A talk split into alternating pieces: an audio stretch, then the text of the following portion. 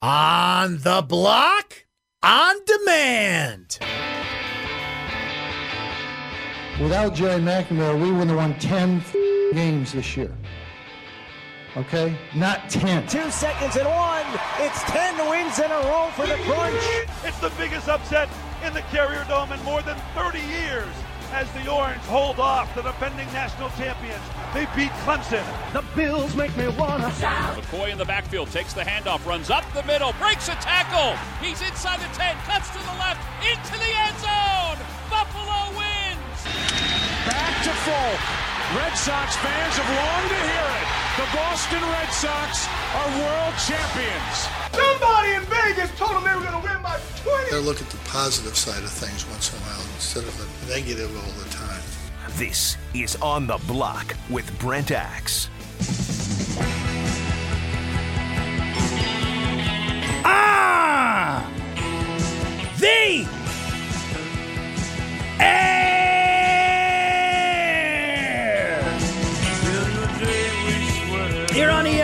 Radio 97.7, 100.1. ESPN Radio Utica Rome. What's up, Mohawk Valley? Great to have you on board today. You can listen online. You can listen on the ESPN app. Take us with you wherever you go, except the bathroom. That's kind of gross. You can participate in the radio program. Listening is great, but we want you to participate. Be the kid that raises his hand and says, I want to participate. Here's how you do that 437 7644. That's the phone number. Brent Axe Media on Twitter. The text line is 288 0644. Any way you want to participate in the program, those are three great ways to do it. We have two guests that will join us today to talk March Madness, college basketball, little spring football as well from one of our guests. And of course, whenever we have on one Michael McAllister, we always got to check in on the recruiting department, see how things are going on the football and basketball fronts there. So, yes, Mike McAllister next hour on all of those things. We will also talk to Jason Horowitz today. Jason, a Syracuse grad, he is one of the anchors on Westwood One's college basketball coverage of the NCAA tournament, which you will hear right here exclusively on ESPN Radio Syracuse. So, programming note, we will not be here Thursday or Friday because we will be in full throat deep inside. You know it. March Madness, baby. Let's go. Get those brackets ready. I am not very happy, by the way, with Jason Murray, my sports manager at Syracuse.com. I'm just going to say it right off the top because he made me fill out a bracket today. He's messing with my whole system. So I had to fill out a bracket today.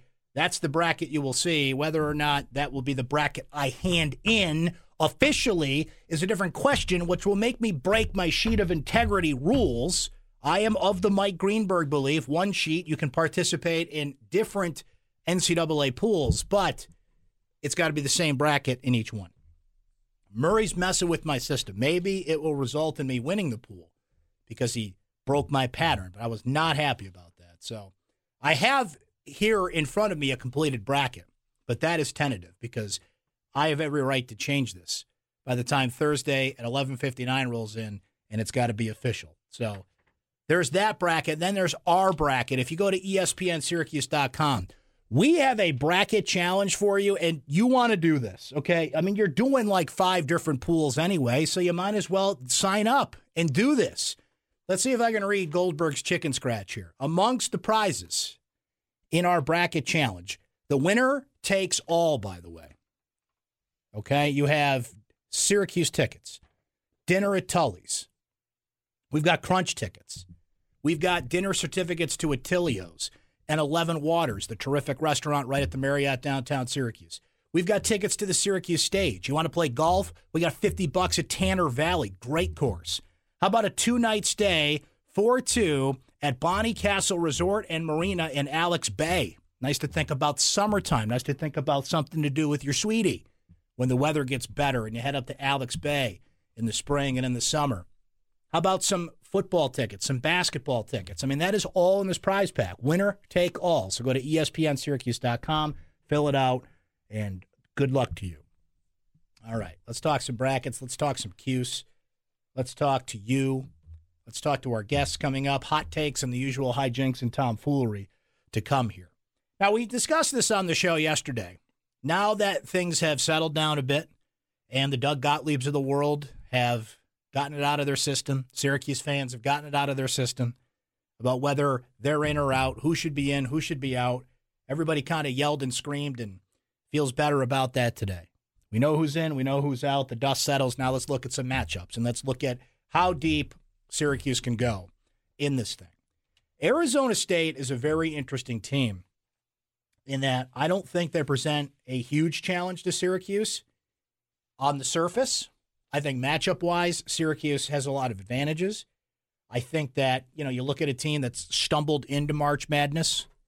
This is the shouldn't be there bowl, which is typically what the playing game is anyway. There's some flaw in your resume that sent you here, that sent you to Dayton, that sent you to, well, we're not quite sure after 33 games if you're good enough to be in, so you're going to play in this game. So we really make sure. It's like you're getting the double TSA check. Somebody at TSA pulls you aside. You don't go into the back room. They just kind of have to wand you over one more time. Okay, you're good. You can go ahead, right? Arizona State is a team. Now, I will say this about Mr. Gottlieb, who gave us this insight on my podcast. Okay, after you know we went back and forth on Syracuse and Oklahoma State, and well, how wrong he was about that. And that's the thing. No matter what, Syracuse has the upper hand this time because they're in. His team's out, and you know, nana nana boo boo. But one thing he did say is very interesting about Arizona State. They are a team that's going to throw a lot of small guards at you, and they're just going to jack up threes. Syracuse has a distinct advantage inside. Now, that is on paper. That is if Pascal Chukwu has a good Pascal Chukwu game. That is if Marek Dolezaj can get those open shots and be willing to take those open shots and, of course, hit some of those open shots. Now, we found out today, some of you actually brought this up on the show yesterday about Frank Howard. Frank Howard was not at the selection show gathering. We didn't see him in that euphoric video of that team celebrating. And the reason for that is, as noted today from lovely Dayton, Ohio, he has strep throat. So he's been out for the count, slept all day Sunday, all day Monday, as one tends to do with strep throat. He's recovering. He seems to be okay. He's practicing, and he's got until tomorrow night at about 9 10 when that game tips off to be as 100% as he can. But that's news you don't want to hear because it just adds to what has been the central storyline of this team. No matter how many twists and turns and exits off the highway this Syracuse basketball season has taken, it always centers back to when you hit the cruise control button, it is what? Depth, injuries, dealing with Bourama's got this and Pascal's got that and Matthew Moyer's got this and Frank and Tyus and Oshae are playing all these minutes and now it's not an injury, it's an illness, but for a team that needs fresh, healthy bodies and as many possible to hear that he has strep throat, that can do just enough to take you off your game. Now, I'm sure he's doing everything possible. All you know, every doctor will tell you fluids and antibiotics and all that stuff, and it's he's getting treated. But it's just something to note because he plays 40 minutes a game. And when you've anybody that's been sick, it, thankfully it's not the flu because the flu just drains you. Strep throat's no uh, you know, it's not a, a walk in the park either, but certainly it's something you can recover from quickly enough to play in a basketball game. Whereas if he had the flu Sunday and Monday, uh, it just knocks you right out and drains you, drains you of energy. And he's a guy that you need out there playing 40 minutes. So just something to note to keep an eye on. He's also, what, 22 years old and in the best shape of his life. And people like that tend to get over these illnesses quicker. I'm not a doctor, but just something to know. So Arizona State, from what I have seen, and I have not seen them as, as much as others, but from what I've seen and been able to gather and, and looking at them, this is to me going to feel like the Boston College game. If Syracuse isn't in on shooters and they're not chasing down ball movement and they're giving Arizona State open shots and they start hitting shots and getting a little momentum does Syracuse have the offensive game to get back in it? you know, look, this is why Tyus Battle is important, why Frank Howard is important.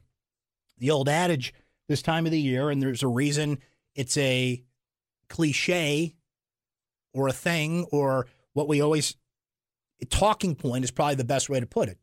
You need great guard play to succeed in March. I keep coming back to Oshae Brissett, though. I think Oshae Brissett is an X factor, particularly in this game, that Arizona State can't guard, that Arizona State doesn't have. And I think he can have a big, big game tomorrow. But it all depends on a, a number of things how he's feeling. Is he getting open shots? Is he settling for threes or is he challenging Arizona State defensively? Because one thing that you know about Arizona State, no matter what, is they can flat out score. They can just flat out score. Not only the three point shooters, but the pace that they play in. Bobby Hurley loves up tempo.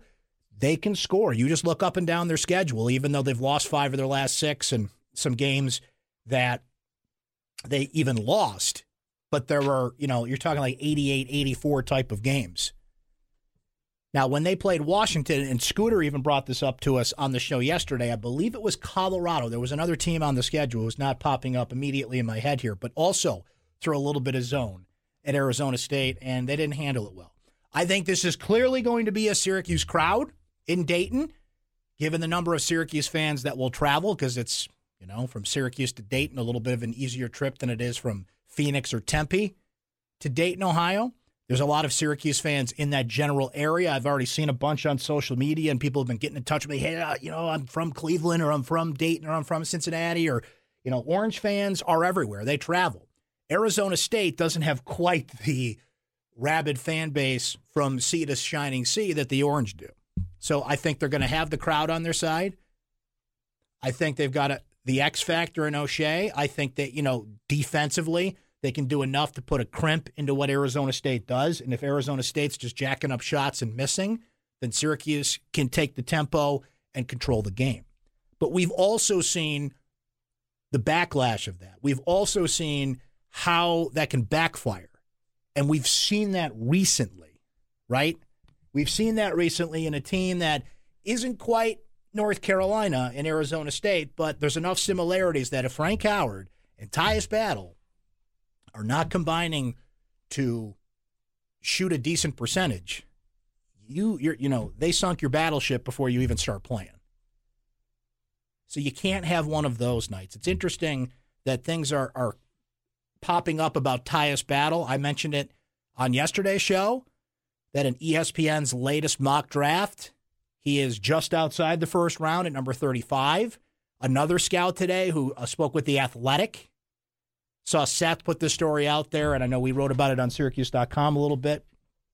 Because this is when people really start, you know, scouts pay attention all year. People that do this have been at games and have been tracking this. And, you know, I've certainly brought up a few times throughout the season what the scout who knows has been saying about Tyus. But let's face it, the NCAA tournament can be a huge springboard for draft prospects. We know that all too well with Malachi Richardson a couple years ago.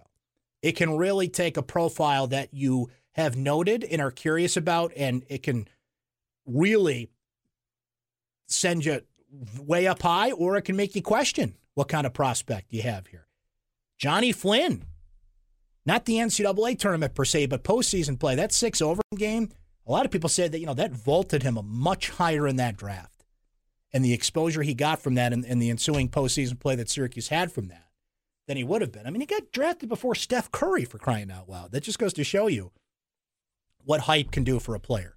So Battle, who's already in the conversation, but is looking for some sort of separation, at least is being handed the platform to do it, whether he takes advantage of that or not, is going to be the question. What you need is the Tyus Battle who is inspiring those columns to, oh, this pretty good NBA player potentially, to be that guy in concert with Frank Howard. And I'm telling you, I think Oshae Brissett's the key. If Syracuse is going to go to Detroit and they're going to, you know, not have a quick trip to Detroit, because where else would you rather be in the middle of March than lovely Detroit, Michigan? I think it's on O'Shea Brissett. I think as much as Tyus has a platform here, Oshae's got a bigger one. He can really say hello to America here if he has a good stretch run.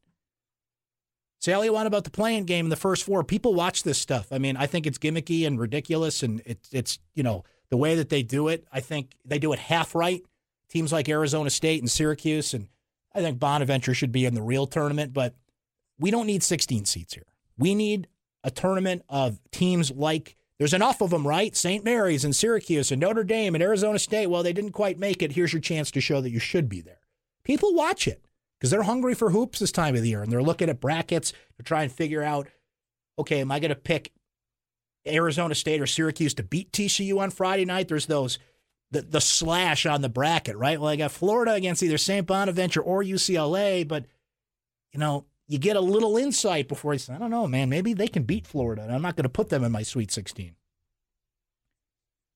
So that is tomorrow night, but we've got games tonight as well. And the gentleman who will be anchoring all the coverage on Westwood One for the first four and the NCAA tournament is going to join us next. He's a Syracuse grad, and it's always a pleasure to catch up with him. Jason Horowitz on the block next. Stay right there.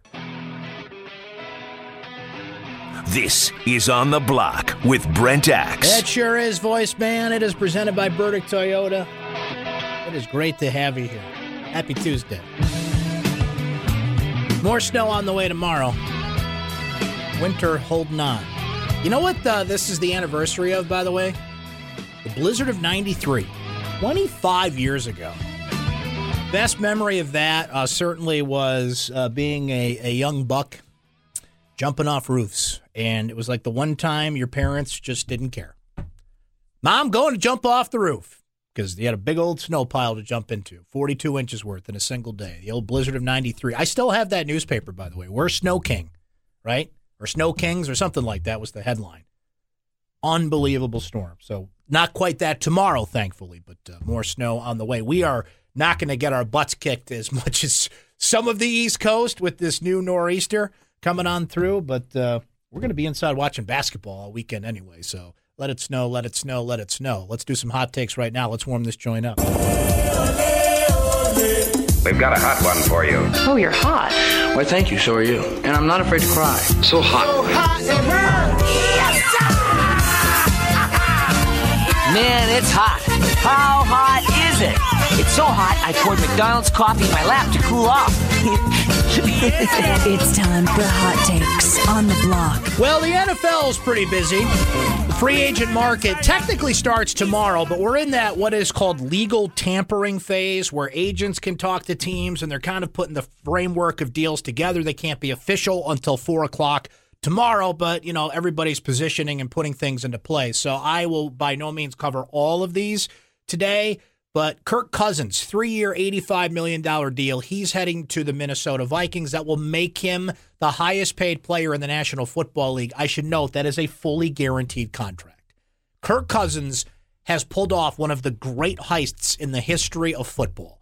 The fact that he just keeps getting 25 million here and 25 million there and franchise tag now to get a fully guaranteed contract, three year deal it's Kirk Cousins, okay? He's a good quarterback.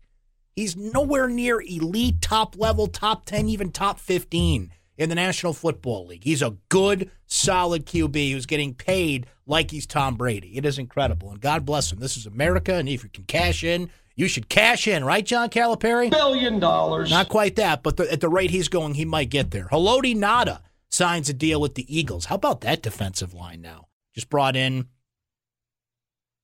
uh, Michael Bennett from Seattle. You got Ngata there to go along with Chris Long and Fletcher Cox and what they've already got there. Nasty. Sam Bradford is expected to sign with the Arizona Cardinals. Drew Brees did end up going back to New Orleans. Two years, $50 million. Sammy Watkins goes to Kansas City. Case Keenum is expected to sign with the Denver Broncos, who also have the fifth overall pick and probably will still take a quarterback with the fifth overall pick if, say, a team like, oh, I don't know, the Buffalo Bills don't trade in to swipe that pick. Charles Robinson of Yahoo Sports reporting today that the Bills are, in fact, actively shopping a trade to get into the top five.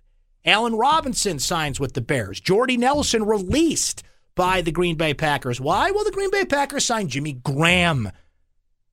I'm missing some. The Bills signed a, a, big defensive tackle today. They just signed a safety. I, I feel like I should have like the Benny Hill thing behind me here, and I didn't even cover them all.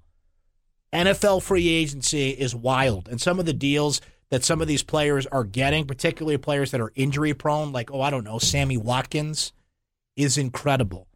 The cap goes up, teams got to fill needs, the draft can't do everything, you got to overpay.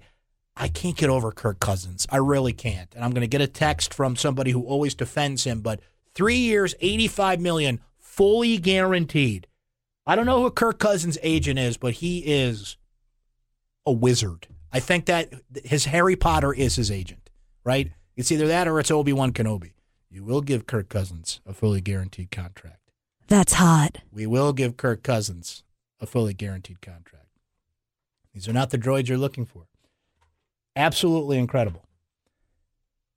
Here's something that else that's absolutely incredible. Let's give hockey some love here because a pretty uh, noteworthy thing happened in the National Hockey League. Niskanen towards the front of the goal. Kuznetsov looking. Ovechkin drives it. And the diving Hellebuyck. Rebound. Score! Alex Ovechkin still going strong. Overpowering at 600. Alex Ovechkin hit 600 goals last night, which is one of those, as much as he's accomplished in his career type of things, you got to take a step back and say, wow. And you got to say, wow, when you put it into this context, by the way. He did it faster than all but three players in the history of the National Hockey League. Just the fourth player in NHL history to do it under 1,000 games. Monday was the 990th game of Alex Ovechkin's career. Wayne Gretzky did it in 717 games. Mario Lemieux did it in 718. Brett Hull did it in 900. Those are the only other players to get there faster. Now, here's the difference between those three and Ovechkin. They played the bulk of their careers in what was a significantly higher scoring era. Ovechkin has played his entire career in what has been one of the lowest scoring eras in NHL history.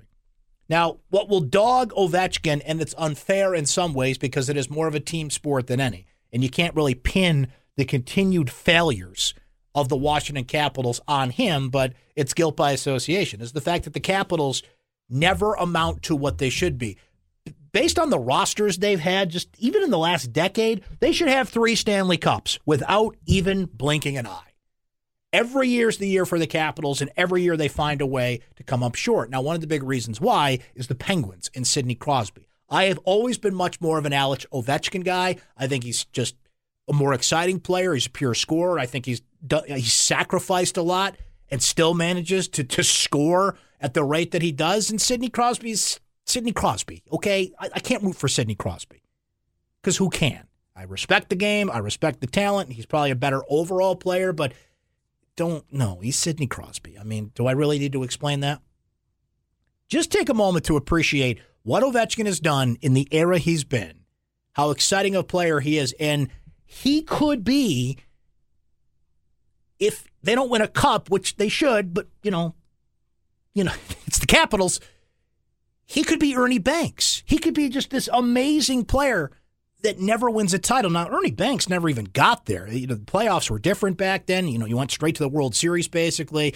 Think of like an Andy Pettitte who racked up a number of playoff wins. The playoffs expanded. Oh, he was great in the postseason. Curt Schilling, great in the postseason, right? Ernie Banks, and I'm, I know I'm crossing sports here. I'm crossing the streams a little bit. Ovechkin's had plenty of opportunities in the postseason, given that the NHL playoffs are like six months long. He just never got there. But Ovechkin should not be tagged with that. The greatest to not win this. He's just the greatest. He's just one of the greatest of his era and certainly one of the greatest of all time. And last night, that's hot. just reminded us how darn great he was. Speaking of great, Tom Brady, not only good at the football, apparently also good at chugging beer. I was young, I just had the worst diet. Yeah. And I think as I've gotten older, it, the diet's improved a lot. So okay. there's things I eat much less or yep. far more, far less often now. Yeah. I'd say cheeseburger, pizza, beer, things like that. Do you, you don't drink beer? Rarely. Damn. Colbert just slapped a beer on the table. It's go time. I was pretty good beer chugger back in the day. You were a good beer chugger? Yeah. Do you want to, do you want to chug a beer? I'm okay. I'm okay. okay. Do you want to do you want to do this again? This is for Are we kids. competing or are we just are we chugging? Is... I don't know if you're a competitive guy. Let's try. Okay, let's try. Yeah. Somebody time it. Okay, how do we start this? Okay, so we just click and yeah. go. All right. All right. Okay. Can we spill? Can we spill? We can spill. All right. Ready?